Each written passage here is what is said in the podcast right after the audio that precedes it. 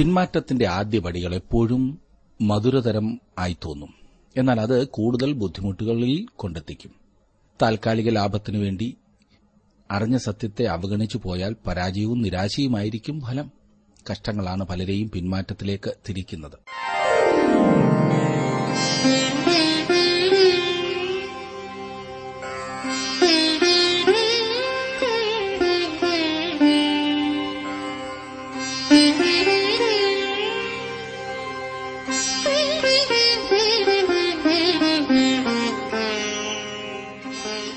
T W ആറിന്റെ വേദപഠന class ആരംഭിക്കുകയാണ്. ജീവ സന്ദേശം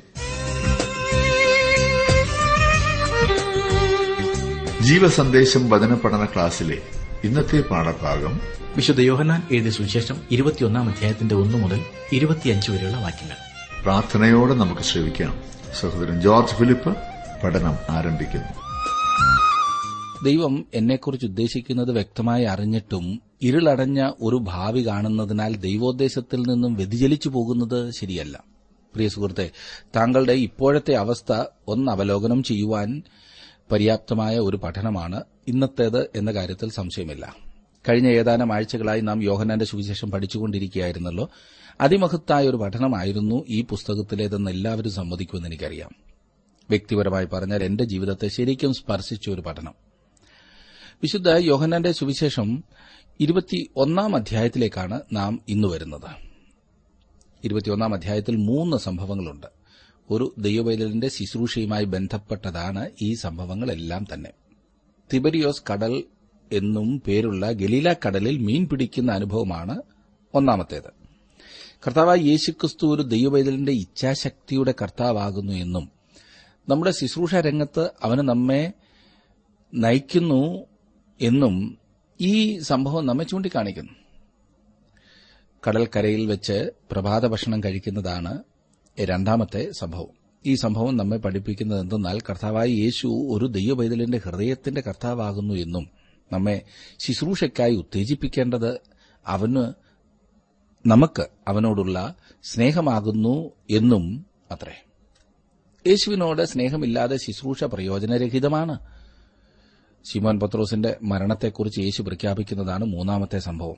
അത് നമ്മെ പഠിപ്പിക്കുന്നത് എന്തെന്നാൽ യേശു നമ്മുടെ മനസ്സിന്റെ കർത്താവാകുന്നു എന്നും അറിവില്ലായ്മയോ വ്യത്യസ്ത സാഹചര്യമോ ശുശ്രൂഷയിൽ നിന്നും ഒഴിഞ്ഞു മാറുന്നതിനുള്ള ന്യായമല്ല എന്നുമത്രേ. ഈ അധ്യായം മുഴുവൻ നമുക്ക് വെളിപ്പെടുത്തി തരുന്നത് എന്തെന്നാൽ ഉയർത്തെഴുന്നേറ്റ കർത്താവ് ഇപ്പോഴും ദൈവമാകുന്നു എന്നത്രേ. അതിമഹത്തായ ഈ അധ്യായത്തിലേക്ക് തന്നെ നമുക്ക് പ്രവേശിക്കാം. ഇരുപത്തൊന്നാം അധ്യായത്തിന്റെ ഒന്നു മുതൽ മൂന്ന് വരെയുള്ള വാക്യങ്ങൾ ഞാനൊന്ന് വായിക്കാം. അതിന്റെ ശേഷം യേശു പിന്നെയും തിബരിയോസ് കടൽക്കരയിൽ വെച്ച് ശിഷ്യന്മാർക്ക് പ്രത്യക്ഷനായി. പ്രത്യക്ഷമായത് ഈ വിധമായിരുന്നു. ശിമോൻ പത്രോസും ദിതിമോസ് എന്ന തോമസും ഗലീലയിലുള്ള കാനായിലെ നഥനയേലും സബതി മക്കളും അവന്റെ ശിഷ്യന്മാരിൽ വേറെ രണ്ടുപേരും ഒരുമിച്ച് കൂടിയിരുന്നു. ശിമോൻ പത്രോസ് അവരോട് ഞാൻ മീൻ പിടിപ്പാൻ പോകുന്നു എന്ന് പറഞ്ഞു. ഞങ്ങളും പോരുന്നു എന്നവർ പറഞ്ഞു. അവർ പുറപ്പെട്ട് പടക് കയറി പോയി. ആ രാത്രിയിൽ ഒന്നും പിടിച്ചില്ല. നമ്മുടെ ഇച്ഛാശക്തിയുടെ കർത്താവ് നമ്മുടെ ശുശ്രൂഷകളെ നിയന്ത്രിക്കുന്നു എന്നതാണ് ഇവിടുത്തെ വിഷയം. ഈ ചെറിയ ഗലീല കടൽ നമ്മുടെ കർത്താവിന്റെ ശുശ്രൂഷയുമായി വളരെയേറെ ബന്ധമുള്ളതാണ്. അതെ അവന്റെ പുനരുദ്ധാനത്തിന് മുൻപും പിൻപുമുള്ള ശുശ്രൂഷകളുമായി ബന്ധപ്പെട്ടതാണ്. ഈ ശിഷ്യന്മാർക്ക് വളരെ സുപരിചിതമായ ഒരു അത്ര ഇത്. യേശു അവരോട് ഗലീലയ്ക്ക് പോകുവാൻ ആജ്ഞാപിക്കുകയും അവിടെ വെച്ച് താൻ അവരെ കാണുമെന്ന് പറയുകയും ചെയ്തിരുന്നു. അങ്ങനെ ശിഷ്യന്മാർ ഗലീലയിലെത്തി കർത്താവിനായി കാത്തിരിക്കുവാൻ ആരംഭിച്ചു. കഴിഞ്ഞ അധ്യായത്തിൽ യഹൂദയിൽ വെച്ചുള്ള പ്രത്യക്ഷതകളുടെ വിവരണമാണ് ലഭിച്ചതെങ്കിൽ ഈ അധ്യായത്തിൽ ഗലീലയിൽ വെച്ചുള്ള പ്രത്യക്ഷതകളാണ് വിവരിക്കുന്നത്. ഈ അധ്യായത്തിൽ നാം വരുമ്പോൾ കാണുന്നത് വളരെ ആശ്ചര്യജനകമായ ഒരു കൂട്ടം കൂടിയിരിക്കുന്നതാണ്. ഈ കൂടിവരവിനെ പിന്മാറ്റക്കാരുടെ കൺവെൻഷൻ എന്ന് ഞാൻ വിളിച്ചാൽ നിങ്ങൾ എന്നെ കല്ലെറിയുകയില്ലല്ലോ. വഴക്കാളികളുടെ കോൺഫറൻസ് എന്നും വേണമെങ്കിൽ പറയാം. ആ കൂട്ടത്തിൽ താങ്കൾ ആരെയാകുന്നു ആദ്യം കാണുന്നത്? സൂക്ഷിച്ചു നോക്കൂ. അതെ അത് നമ്മുടെ പത്രോസ് തന്നെയാണ്. സാക്ഷാൽ ഷിമോൻ പത്രോസ്. തീഷ്ണതയുള്ളവനാണ് പക്ഷെ തീരെ പിടിച്ചു നിൽക്കില്ല. പരാജയപ്പെടുകയാണ് പതിവ്. അലിവുള്ളവനാണ് എന്നാലും അകലം വിട്ട് അനുഗമിക്കും. ആവേശഭരിതനും സാഹസികനും സ്നേഹിക്കുന്നവനുമാണ്. കൂട്ടുകൂടുവാൻ എത്ര എളുപ്പം സാധിക്കും എന്നറിയാമോ? അതാണ് പത്രോസ്. അതിനപ്പുറം നിർബന്ധിക്കുന്നത് ആരാണെന്ന് കണ്ടോ? അതെ അത് നമ്മുടെ തോമസ് തന്നെയാണ്. ആ പേര് കേൾക്കുമ്പോൾ തന്നെ എല്ലാവരും പറയും ഓ ആ യുക്തിവാദിയും ആ കൂട്ടത്തിലുണ്ടോ? എന്തു പറഞ്ഞാലും സംശയിക്കുന്ന അവൻ. ഈ പത്രോസിന്റെ കൂട്ടത്തിൽ എങ്ങനെ കൂടി ഇവൻ എന്ന് നിങ്ങളൊരു പക്ഷെ ചിന്തിച്ചേക്കാം. അവന്റെ തലച്ചോറിൽ സ്ഥിരമായ ഒരു ചോദ്യചിഹ്നമുണ്ട് എന്നതാണ് വാസ്തവം. അതെ തോമസുമുണ്ട്. ഇനിയുമുള്ളത് നഥാനിയലാണ്. അവൻ തലയുള്ളവനാണ് കേട്ടോ ബുദ്ധിമാനായ നഥാനിയൽ. എന്നാൽ ആരംഭത്തിൽ അവനും സംശയാലുവായിരുന്നു ഓർക്കുന്നില്ലേ? അവൻ ആദ്യം യേശുവിനെ ചോദ്യം ചെയ്യുവാൻ വരുന്നത്. ഇനിയും പേര് പറഞ്ഞിരിക്കുന്ന രണ്ടുപേർ ഇടിമക്കളാണ്. അതെ യാക്കോബും യോഹന്നാനും. ഒടുവിലായി വേറെ രണ്ടുപേരെന്ന് പറഞ്ഞിട്ടുണ്ട്. അവരുടെ പേരുകൾ പറഞ്ഞിട്ടില്ല. ഒരുപക്ഷേ അത് താങ്കളെയും എന്നെയും പ്രതിനിധീകരിച്ചുള്ള രണ്ടുപേർ ആയിരുന്നിരിക്കും. ഞാൻ പറഞ്ഞല്ലോ ഇത് വഴക്കാളികളുടെ ഒരു കൂട്ടമാണെന്ന്. ആ കൂട്ടത്തിൽ നാം പെടും. ഇല്ലേ?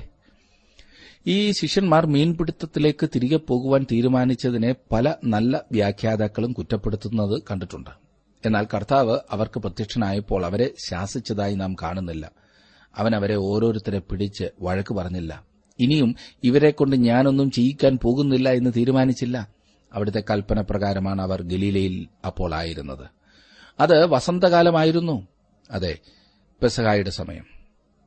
തെക്ക് നിന്നുള്ള ചൂടയോടുകൂടിയ മന്ന മാരുതൻ തീരത്തിനടുത്ത് ഓളമുണ്ടാക്കുകയും ഉൾക്കടലിൽ തിരമാലകൾ സൃഷ്ടിക്കുകയും ചെയ്തിരുന്നു.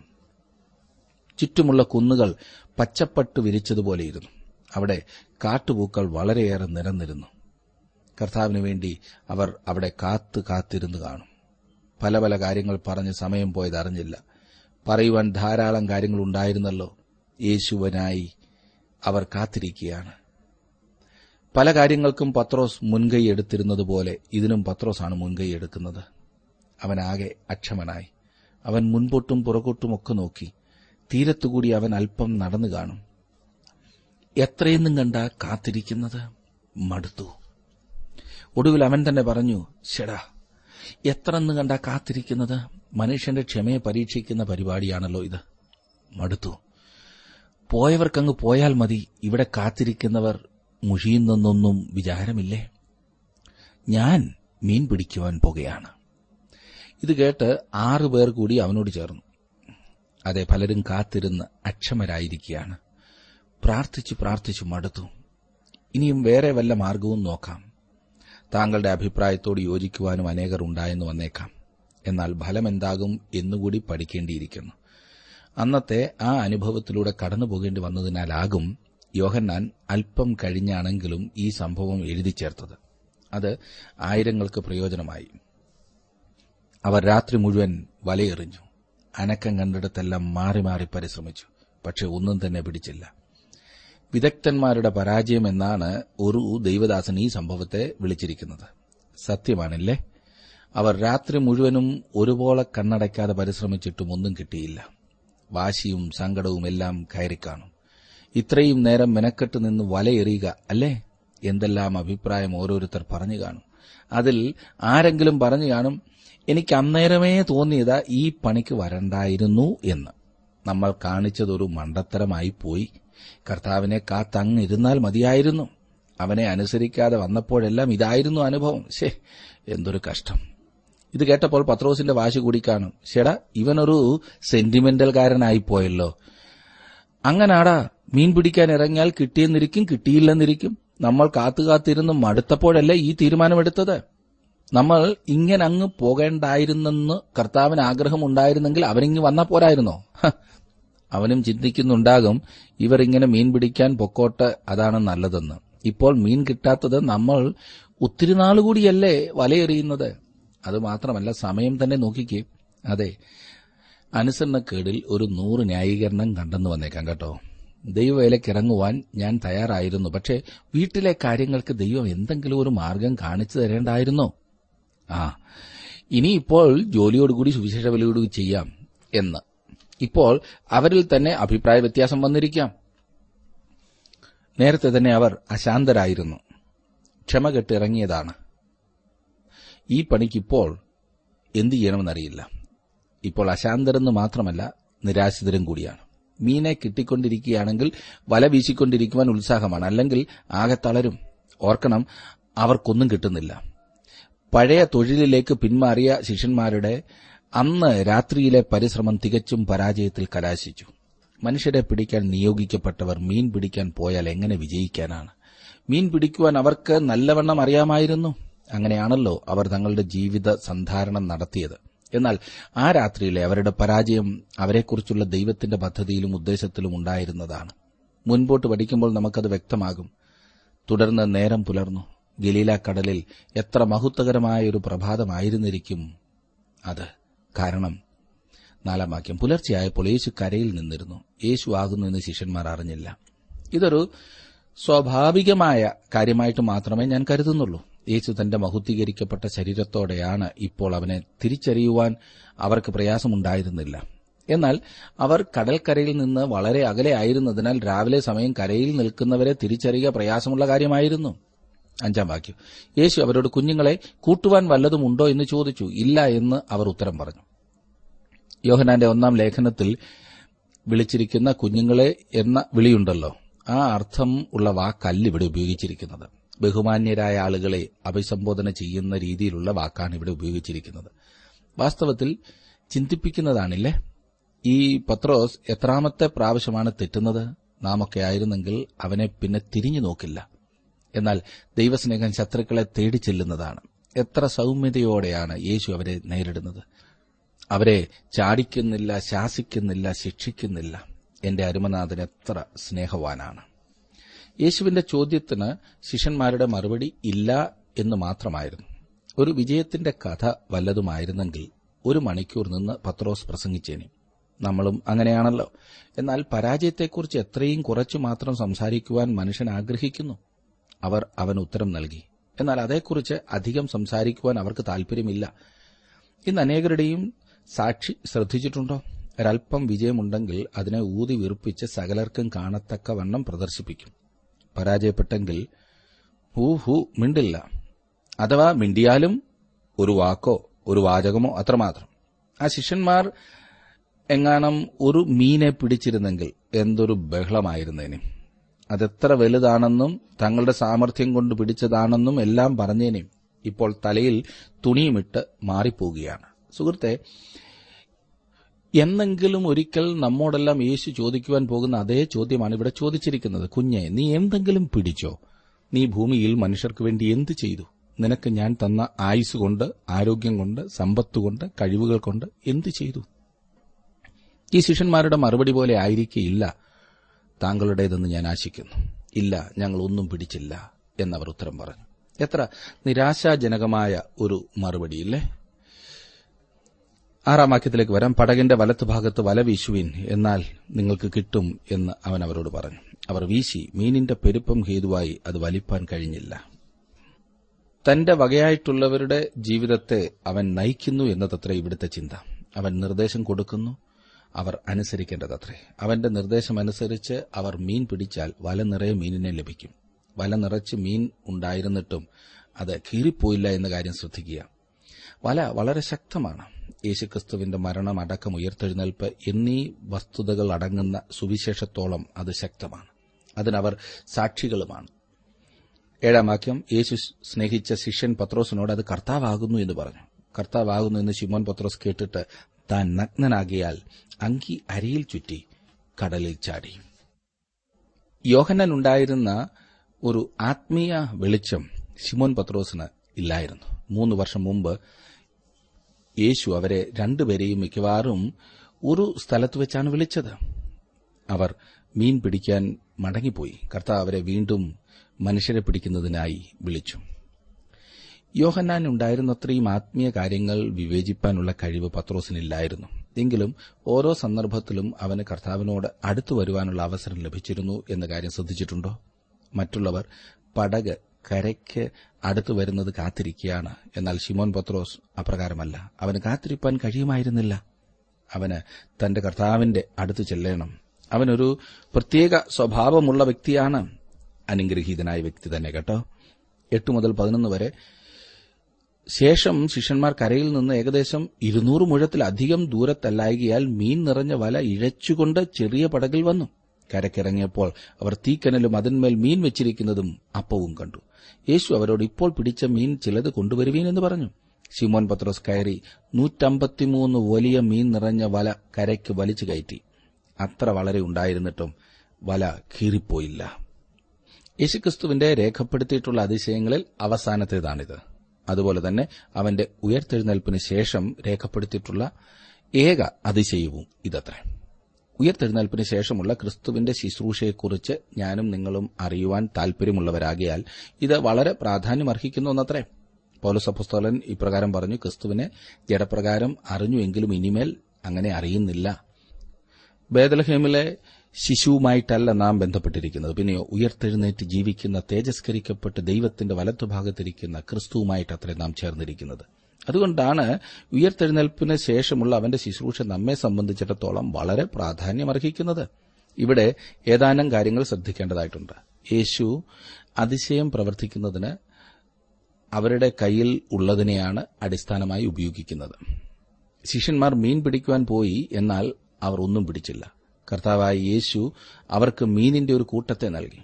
കാനാവിൽ വെള്ളം നിറച്ച പാത്രങ്ങൾ അത് ശൂന്യമായിരുന്നു ആദ്യം.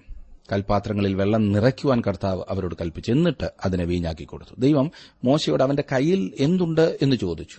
ഇത് ഒരു വടിയാകുന്നു എന്ന് മോശ ഉത്തരം പറഞ്ഞു. അവിടെ ആ വടി കൊണ്ട് ഇസ്രായേലിന് ദൈവം തന്റെ അത്ഭുതങ്ങൾ പ്രവർത്തിച്ചു. ഇങ്ങനെ ഓരോരുത്തരും ദൈവം എന്ത് പ്രവർത്തിച്ചാലും അത് ധാരാളമായിട്ടാണ് അവൻ ചെയ്യുന്നത്. ഈ കാര്യം നാം പ്രത്യേകം ശ്രദ്ധിക്കണം.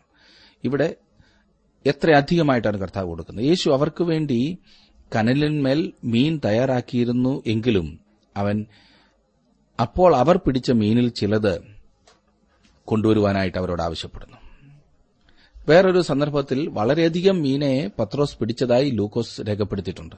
അത് യേശുവിന്റെ ശുശ്രൂഷയുടെ ആരംഭഘട്ടത്തിലായിരുന്നു. പന്ത്രണ്ട് മുതൽ പതിനാല് വരെയുള്ള വാക്യങ്ങളിൽ കടൽക്കരയിലെ പ്രഭാത ഭക്ഷണത്തെക്കുറിച്ച് നാം വായിക്കുന്നു. യേശു അവരോട് വന്ന് പ്രാതൽ കഴിച്ചുകൊള്ളുവീൻ എന്ന് പറഞ്ഞു. കർത്താവാകുന്നു എന്നറിഞ്ഞിട്ട് ശിഷ്യന്മാരിൽ ഒരുത്തനും നീ ആരെന്ന് അവനോട് ചോദിപ്പാൻ തുനിഞ്ഞില്ല. യേശു വന്ന് അപ്പം എടുത്ത് അവർക്ക് കൊടുത്തു. മീനും അങ്ങനെ തന്നെ. യേശു മരിച്ചവരിൽ നിന്ന് ഉയർത്തെഴുന്നതിന് ശേഷം ഇങ്ങനെ മൂന്നാം പ്രാവശ്യം ശിഷ്യന്മാർക്ക് പ്രത്യക്ഷനായി. എത്ര മനോഹരമായ ക്ഷണമാണ് കർത്താവ് ഇവിടെ നൽകുന്നത്. ഈ ഭൂലോകത്തിലൊക്കെയും പോയി സുവിശേഷം പ്രസംഗിപ്പീൻ എന്ന് യേശു പറഞ്ഞു. എന്നാൽ പോകുന്നതിനു മുൻപായി കടന്നു വന്ന് അവനോടുകൂടെ പ്രാതൽ കഴിക്കുവാൻ അവൻ നമ്മെ ക്ഷണിക്കുകയാകുന്നു. ഉയർത്തെഴുന്നേറ്റ കർത്താവ് തന്നെ അവരെ പോഷിപ്പിക്കുന്നു എന്നതാണ് ഏറ്റവും മനോഹരമായ സംഗതി. ഇനിയും ആ മനോഹരമായ പത്രോസുമായുള്ള ഇടപെടൽ നമുക്ക് നോക്കാം. പതിനഞ്ച് മുതൽ പതിനേഴ് വരെയുള്ള വാക്യങ്ങളിൽ. അവർ പ്രാതൽ കഴിച്ച ശേഷം യേശു ശിമോൻ പത്രോസിനോട് യോഹനാന്റെ മകനായ ശിമോനെ നീ ഇവരിലധികമായി എന്നെ സ്നേഹിക്കുന്നുവോ എന്ന് ചോദിച്ചു. അതിനവൻ ഉവ് കർത്താവെ എനിക്ക് നിന്നോട് പ്രിയമുണ്ട് എന്ന് നീ അറിയുന്നുവല്ലോ എന്ന് പറഞ്ഞു. എന്റെ കുഞ്ഞാടുകളെ മേയ്ക്ക എന്ന് അവൻ അവനോട് പറഞ്ഞു. രണ്ടാമതും അവനോട് യോഹന്നാന്റെ മകനായ ശിമോനെ നീ എന്നെ സ്നേഹിക്കുന്നുവോ എന്ന് ചോദിച്ചു. അതിന് അവൻ ഉവ് കർത്താവെ എനിക്ക് നിന്നോട് പ്രിയമുണ്ട് എന്ന് നീ അറിയുന്നുവല്ലോ എന്ന് പറഞ്ഞു. എന്റെ ആടുകളെ പാലിക്ക എന്ന് അവൻ അവനോട് പറഞ്ഞു. മൂന്നാമതും അവനോട് യോഹനാന്റെ മകനായ ശിമോനെ നിനക്ക് എന്നോട് പ്രിയമുണ്ടോ? എന്ന് ചോദിച്ചു. എന്നോട് പ്രിയമുണ്ടോ? എന്ന് മൂന്നാമതും ചോദിക്കയാൽ പത്രോസ് ദുഃഖിച്ചു. കർത്താവെ നീ സകലവും അറിയുന്നു. എനിക്ക് നിന്നോട് പ്രിയമുണ്ട് എന്നും നീ അറിയുന്നു എന്ന് അവനോട് പറഞ്ഞു. യേശു അവനോട് എന്റെ ആടുകളെ മേയിക്ക. നമ്മുടെ കർത്താവ് പിന്മാറ്റക്കാരനും പരാജിതനുമായ ശിഷ്യന്മാർക്ക് അതെ പ്രത്യേകിച്ച് പത്രോസിനെ എടുത്ത് ശുശ്രൂഷയ്ക്കായി ഉപയോഗിക്കുന്നു. ഈ അഭിമുഖ സംഭാഷണത്തിൽ നിന്നും വളരെ പ്രധാനപ്പെട്ട ഒരു കാര്യം നാം പഠിക്കുന്നു. ശുശ്രൂഷയുടെ മുൻവ്യവസ്ഥ രക്ഷകനോടുള്ള സ്നേഹമാണ്. അതില്ലാത്ത ഒരു ശുശ്രൂഷയും ശുശ്രൂഷയല്ല. മൂന്ന് പ്രാവശ്യം കർത്താവ് ശിമോൻ പത്രോസിനോട് ചോദിക്കുകയും മൂന്ന് പ്രാവശ്യം അവൻ മറുപടി നൽകുകയും ചെയ്യുന്നു. മൂന്ന് പ്രാവശ്യം കർത്താവ് അവന് ഈ നിയോഗം നൽകുന്നതായും കാണുന്നു. എന്തുകൊണ്ടാണ് മൂന്ന് പ്രാവശ്യം ഇങ്ങനെ സംഭവിച്ചത്? ശിമോൻ പത്രോസ് മൂന്ന് പ്രാവശ്യം ക്രിസ്തുവിനെ തള്ളിപ്പറഞ്ഞതിനാൽ ഇപ്പോൾ മൂന്ന് പ്രാവശ്യം തനിക്ക് കർത്താവിനോടുള്ള സ്നേഹത്തെ വ്യക്തമായി സമ്മതിച്ചേറ്റു പറയേണ്ടത് ആവശ്യമായിരുന്നു എന്നത് ഒരു കാരണമാകാം. എന്നാൽ അതിനേക്കാൾ പ്രധാനപ്പെട്ട വേറെ കാരണങ്ങളുണ്ട്. മറ്റ് ശിഷ്യന്മാരോടൊപ്പം മീൻ പിടിച്ചുകൊണ്ട് നടന്നപ്പോൾ പത്രോസും ശുശ്രൂഷയ്ക്കായി അപ്പസ്തോലത്വത്തിനായി വിളിക്കപ്പെട്ടവനായിരുന്നു. മർക്കോസിന്റെയും ലൂക്കോസിന്റെയും സുവിശേഷങ്ങളെ രേഖപ്പെടുത്തിയിരിക്കുന്ന ഈ മീൻപിടുത്തത്തിന്റെ അനുഭവങ്ങൾ ശ്രദ്ധിച്ചാൽ കർത്താവ് അവരുടെ മീൻപിടുത്തത്തെ നിയന്ത്രിക്കുവാൻ തുടങ്ങിയതിന് ശേഷമാണ് വല പൊട്ടിയത് എന്ന് കാണുവാൻ കഴിയും. അതിനുശേഷം അവൻ അവരെ അപ്പസ്തോലന്മാരാക്കി. യേശുവിനെ പിടിച്ച രാത്രിയിൽ മഹാപുരോഹിതന്റെ അരമനയ്ക്ക് വെളിയിൽ തീ കാഞ്ഞുകൊണ്ട് നിൽക്കെ ശിമോൻ പത്രോസ് തന്റെ നിയോഗം നഷ്ടമാക്കി എന്ന് നാം കാണുന്നു. തന്റെ ശരീരത്തെ ചൂടാക്കുവാനായി അവൻ അവിടെ യാതൊരു ചിന്തയും കൂടാതെ കടന്നിയെന്നു അവിടെ വെച്ച് അവൻ തന്റെ ജീവിതത്തിലെ ഏറ്റവും വലിയ അപരാധം ചെയ്തതായി നാം കാണുന്നു. അവിടെ വെച്ചാണ് അവൻ കർത്താവിനെ മൂന്ന് പ്രാവശ്യം തള്ളി പറഞ്ഞത് അവൻ അവിടെ പോകരുതായിരുന്നു. എന്നാൽ അവൻ അത് ചെയ്തു. അവൻ പോകരുതാത്ത സ്ഥാനത്ത് പോകുകയും ഈ ഹീനമായ കാര്യം ചെയ്യുകയും അത്രേ ചെയ്തത്. ഇവിടെ ഗലീല കടൽപ്പുറത്ത് ഒരു നല്ല മീൻപിടുത്തത്തിന് ശേഷം തീക്കനലിന്റെ ചുറ്റിലും നിന്നുകൊണ്ട് കർത്താവായ യേശു പത്രോസിന് അവന്റെ നിയോഗം പുതുക്കിക്കൊടുക്കുന്നത് ശ്രദ്ധേയമായ സംഗതിയത്രേ. ഷിമോൻ പത്രോസിനെ വീണ്ടും ശുശ്രൂഷയ്ക്കായി നിയോഗിക്കുന്നതായി ഇവിടെ കാണുന്നു. കർത്താവ് പത്രോസിനോട് മൂന്ന് പ്രാവശ്യം ഈ ചോദ്യം ചോദിച്ചപ്പോൾ അത് ഒരേ ചോദ്യം തന്നെ ആവർത്തിക്കുന്നതായി തോന്നാം. എന്നാൽ അപ്രകാരമായിരുന്നില്ല. ചോദ്യങ്ങൾ തമ്മിൽ സാമ്യമുണ്ടെങ്കിലും മൂന്ന് ചോദ്യങ്ങളും ഒരേ രീതിയിലുള്ളവയായിരുന്നില്ല. ഒന്നാമത്തെ ചോദ്യം അവർ പ്രാതൽ കഴിച്ച ശേഷം യേശു ശിമോൻ പത്രോസിനോട് യോഹനാന്റെ മകനായ ശിമോനെ നീ ഇവരിൽ അധികമായി എന്നെ സ്നേഹിക്കുന്നു എന്ന് ചോദിച്ചു. ഒന്നാമതായി നാം കാണുന്നത് യേശു ശിമോനെ വിളിച്ചു എന്നതത്രേ. അത് ശ്രദ്ധേയമായ ഒരു കാര്യമത്രേ. യോഹനാന്റെ മകനായ ശിമോനെ യേശു അവനെ വിളിച്ചത് എന്തുകൊണ്ടാണ്? യേശു അവനെ ശിമോൻ എന്ന് വിളിച്ചത്? കർത്താവായി യേശു ആദ്യമായി അവനെ കണ്ടുമുട്ടിയപ്പോൾ അന്ത്രയോസ് ആകുന്നു അവനെ യേശുവിന്റെ അടുക്കൽ കൊണ്ടുവന്നത് എന്ന കാര്യം ഓർമ്മിക്കുക. യേശു അവനെ കണ്ടപ്പോൾ നീ യോഹന്നാന്റെ പുത്രനായ ശിമോനാകുന്നു. നിനക്ക് കേഫ എന്ന് പേരാകും. അത് പത്രോസ് എന്നാകുന്നു എന്ന് പറഞ്ഞു. കേഫ എന്നത് പാറ മനുഷ്യൻ എന്നർത്ഥമുള്ള അറമിക് വാക്കാണ്. ഗ്രീക്കിൽ അതിന് പെട്രാസ് എന്ന വാക്കാണ് ഉപയോഗിക്കുന്നത്. ആ പേര് ലഭിക്കുകയാണ് ചെയ്തത്. ഫിലിപ്പിന്റെ കൈസരിയിൽ വെച്ച് കർത്താവായ യേശു ക്രിസ്തുവിനെ സംബന്ധിച്ച് നീ ജീവനുള്ള ദൈവത്തിന്റെ പുത്രനായ ക്രിസ്തുവാകുന്നു എന്ന മനോഹരമായ സാക്ഷ്യം പറഞ്ഞപ്പോൾ കർത്താവിനോട് പറഞ്ഞത് ശിമോനെ നീ ഭാഗ്യവാൻ എന്നാണ്. യേശു അവന്റെ പഴയ പേര് വിളിക്കുകയാണ് ചെയ്തത്. ഇനിയും നീ പത്രോസ് എന്നായിരിക്കും വിളിക്കപ്പെടുന്നത്. കാരണം ഇന്ന് മുതൽ നീ ഒരു പാറ മനുഷ്യനായിത്തീരും എന്ന് യേശു അവനോട് പറഞ്ഞു. കർത്താവ് അവന്റെ പഴയ പേര് ഓർമ്മിപ്പിക്കുകയാണ് ചെയ്തത്. സ്നേഹം എന്നതിന് ഗ്രീക്ക് ഭാഷയിൽ മൂന്ന് വാക്കുകളുണ്ട്. മൂന്ന് വാക്കുകളും സ്നേഹമെന്നാണ് മലയാളത്തിൽ തർജമ ചെയ്യുന്നത്. സ്നേഹത്തിന്റെ മൂന്ന് വാക്കുകൾ ഗ്രീക്ക് ഭാഷയിൽ ഉപയോഗിക്കുന്നത് ഇറോസ് എന്നതാണ്. അതിൽ ഒരു വാക്ക്. ഈ വാക്കിന്റെ ഉപയോഗത്തിൽ അവൻ സ്നേഹത്തിന്റെ അർത്ഥം താഴ്ത്തിക്കളഞ്ഞു. അവർ ആ വാക്കിനെ ആളത്വപരമായി ചിന്തിക്കുവാൻ തുടങ്ങി. അതായത് ഗ്രീക്കുകാർ ഇറോസിനെ ഒരു ദേവനായി കാണുകയാണ് ചെയ്തത്. ലൈംഗികതയുടെ ഒരു ബന്ധവുമായിട്ടാണ് അവർ അതിനെ കണ്ടിരുന്നത്.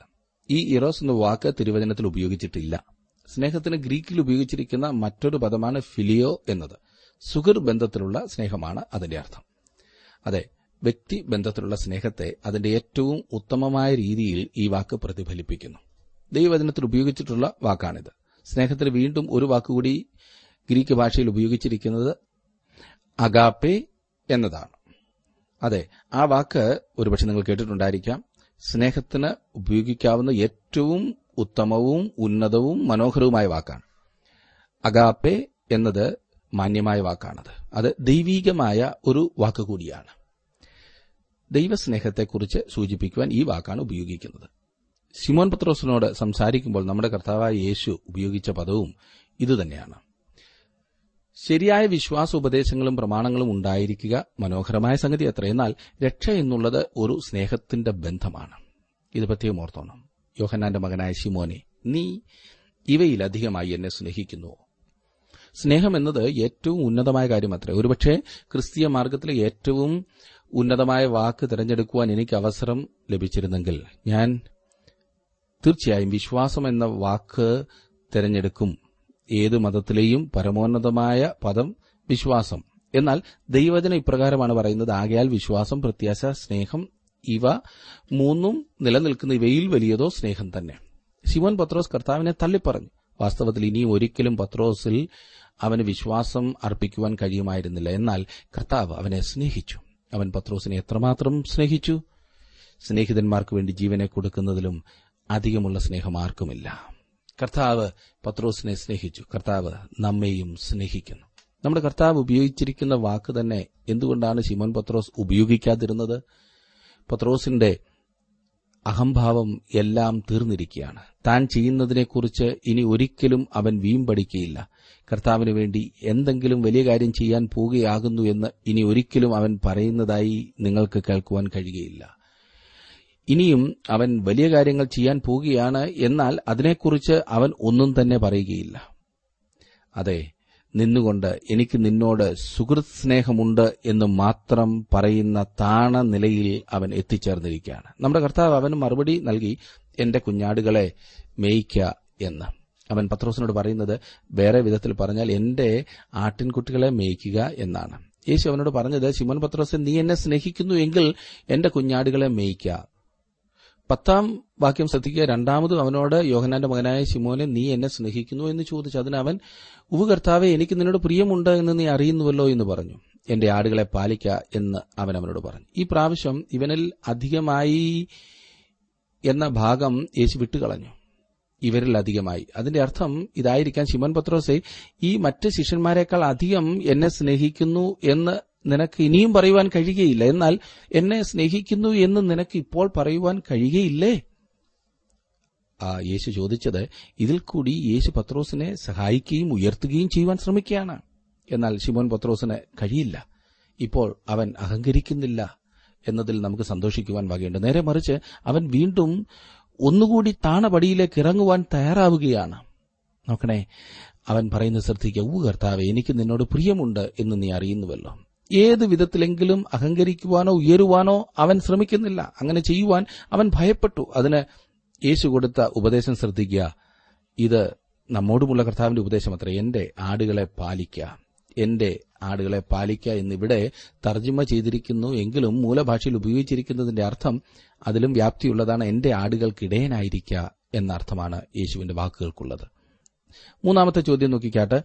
മൂന്നാമത് അവനോട് യോഹനാന്റെ മകനായ ശിമോനെ നിനക്ക് എന്നോട് പ്രിയമുണ്ടോ? എന്ന് ചോദിച്ചു. എന്നോട് പ്രിയമുണ്ടോ? എന്ന് മൂന്നാമതും ചോദിക്കയിൽ പത്രോസ് ദുഃഖിച്ചു. കർത്താവെ നീ സകലവും അറിയുന്നു. എനിക്ക് നിന്നോട് പ്രിയമുണ്ട് എന്നും നീ അറിയുന്നു.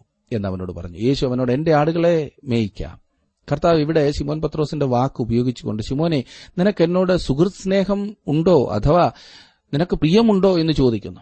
അതെ ശിമോൻ പത്രോസിന്റെ പ്രസ്താവനയിലേക്ക് കർത്താവ് താനിറങ്ങി വരുന്നു. പത്രോസ് ദുഃഖിതനായിത്തീരുന്നു.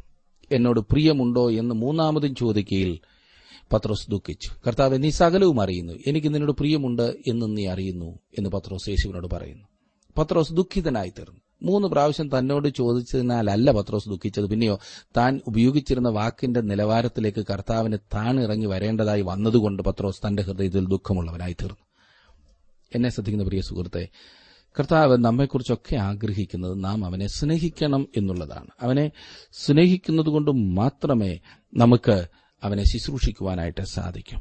ഈ സ്നേഹം കർത്താവ് നമ്മിൽ നിന്ന് ആഗ്രഹിക്കുന്നു ഈ ദിവസങ്ങളിൽ നാം പഠിച്ചതായി യോഹനാന്റെ സുവിശേഷത്തിൽ നിന്നും വാസ്തവത്തിൽ നിങ്ങൾക്ക് പറയുവാൻ സാധിക്കുക കർത്താവെ അങ്ങേ സ്നേഹിക്കുവാൻ ഞാൻ എന്നെ തന്നെ സമർപ്പിക്കുന്നു എന്ന് അങ്ങേ സ്നേഹിക്കുന്നതാകുന്നു എന്റെ ജീവിതത്തിലെ എല്ലാം.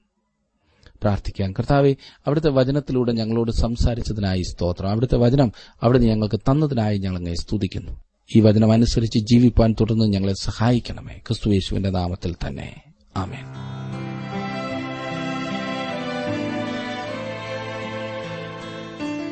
ഇന്നത്തെ ജീവസന്ദേശ പഠന ക്ലാസ്സിലൂടെ ഞങ്ങളെ ശ്രദ്ധിച്ച എല്ലാ പ്രിയ ശ്രോതാക്കളോടുമുള്ള നന്ദിയെ അറിയിക്കട്ടെ.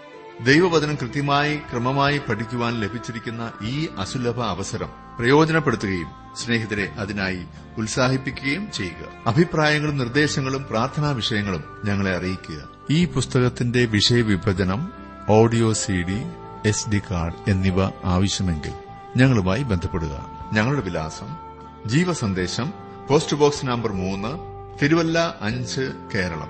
Phone zero four six nine two seven zero zero two eight four mobile nine four four seven seven six seven three seven eight ഞങ്ങളുടെ email address Malayalam T T V at radio eight eight two dot com വെബ്സൈറ്റിലും ഞങ്ങളുടെ program ലഭിക്കുന്നതാണ്. ഞങ്ങളുടെ website W W W dot radio eight eight two dot com